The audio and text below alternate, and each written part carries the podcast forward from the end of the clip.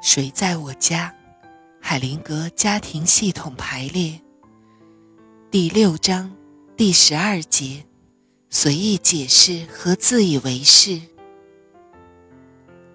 问：大约一年前，我的兄弟被诊断患有癫痫；几年之前，我的姐姐得了癌症。我想排列一下我的原生家庭，因为我想搞清楚。我的家庭发生了什么，以便能够把它恢复到原来的秩序？海灵格说：“想得不错，可是在我看来，你试图系统的解释这些事件，却是异想天开。你在假设你能够把某些事情恢复原来的秩序中。”这本身就是自以为是。我做了什么错事，让我得了癌症？或者，我家人发疯背后的心理动力是什么？这样，他们便能把它恢复原来的秩序。他们都是自以为是。一旦他们相信，只要懂得足够多。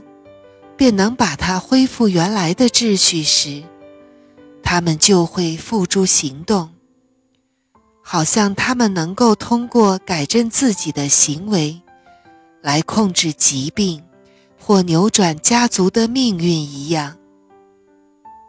我们处理这一类事情时，必须服从命运的安排，要向命运鞠躬。想控制命运。常常会因自以为是而承受负面的影响。不久前，一个系统治疗师曾给我打电话，他的脚趾发生了严重的感染，炎症发展到他的膝盖，他想加入治疗，以便治好它。我告诉他去看医生。世上真有疾病这样东西，你不能简单的把每件事情都归结于家庭动力。如果你想这样，就是不可理喻。你必须着眼于具体的人，他是要避开自己的疾病和命数，还是面对他们？努力去最大限度的和他们共同相处呢？一个参与者为了搞清楚他身患重病的姐姐接受了什么错误的信念系统，曾经要求做一次排列治疗。我告诉他，死亡并不是信念系统留下的印记。只要能否定死亡的真实性，人们非常想做各种尝试。问：我姐姐告诉我，父亲和母亲结婚以前，曾经和另一个女人订婚。战后，父亲在苏联的战俘营里关了好多年，没有人知道他是否还活着，是否还会回来。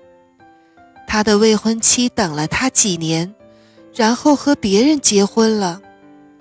我父亲虽然很健康，不抽烟不饮酒，并有规则的参加运动，但还是在一年半以前死于心脏病。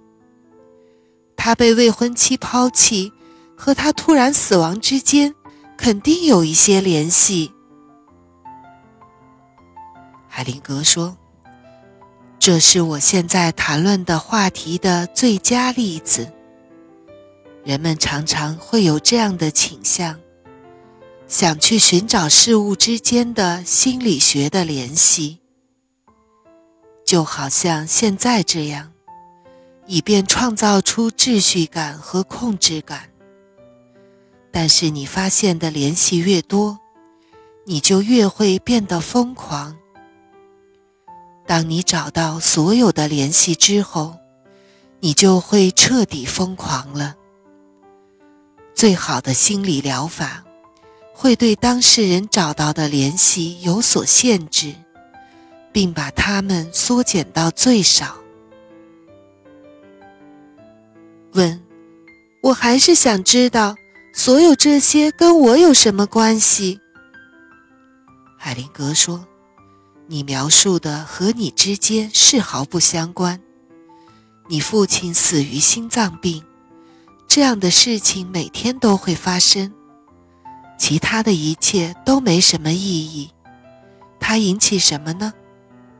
他的未婚妻认为他死了，而嫁给另一个人。”那可以理解，很容易明白。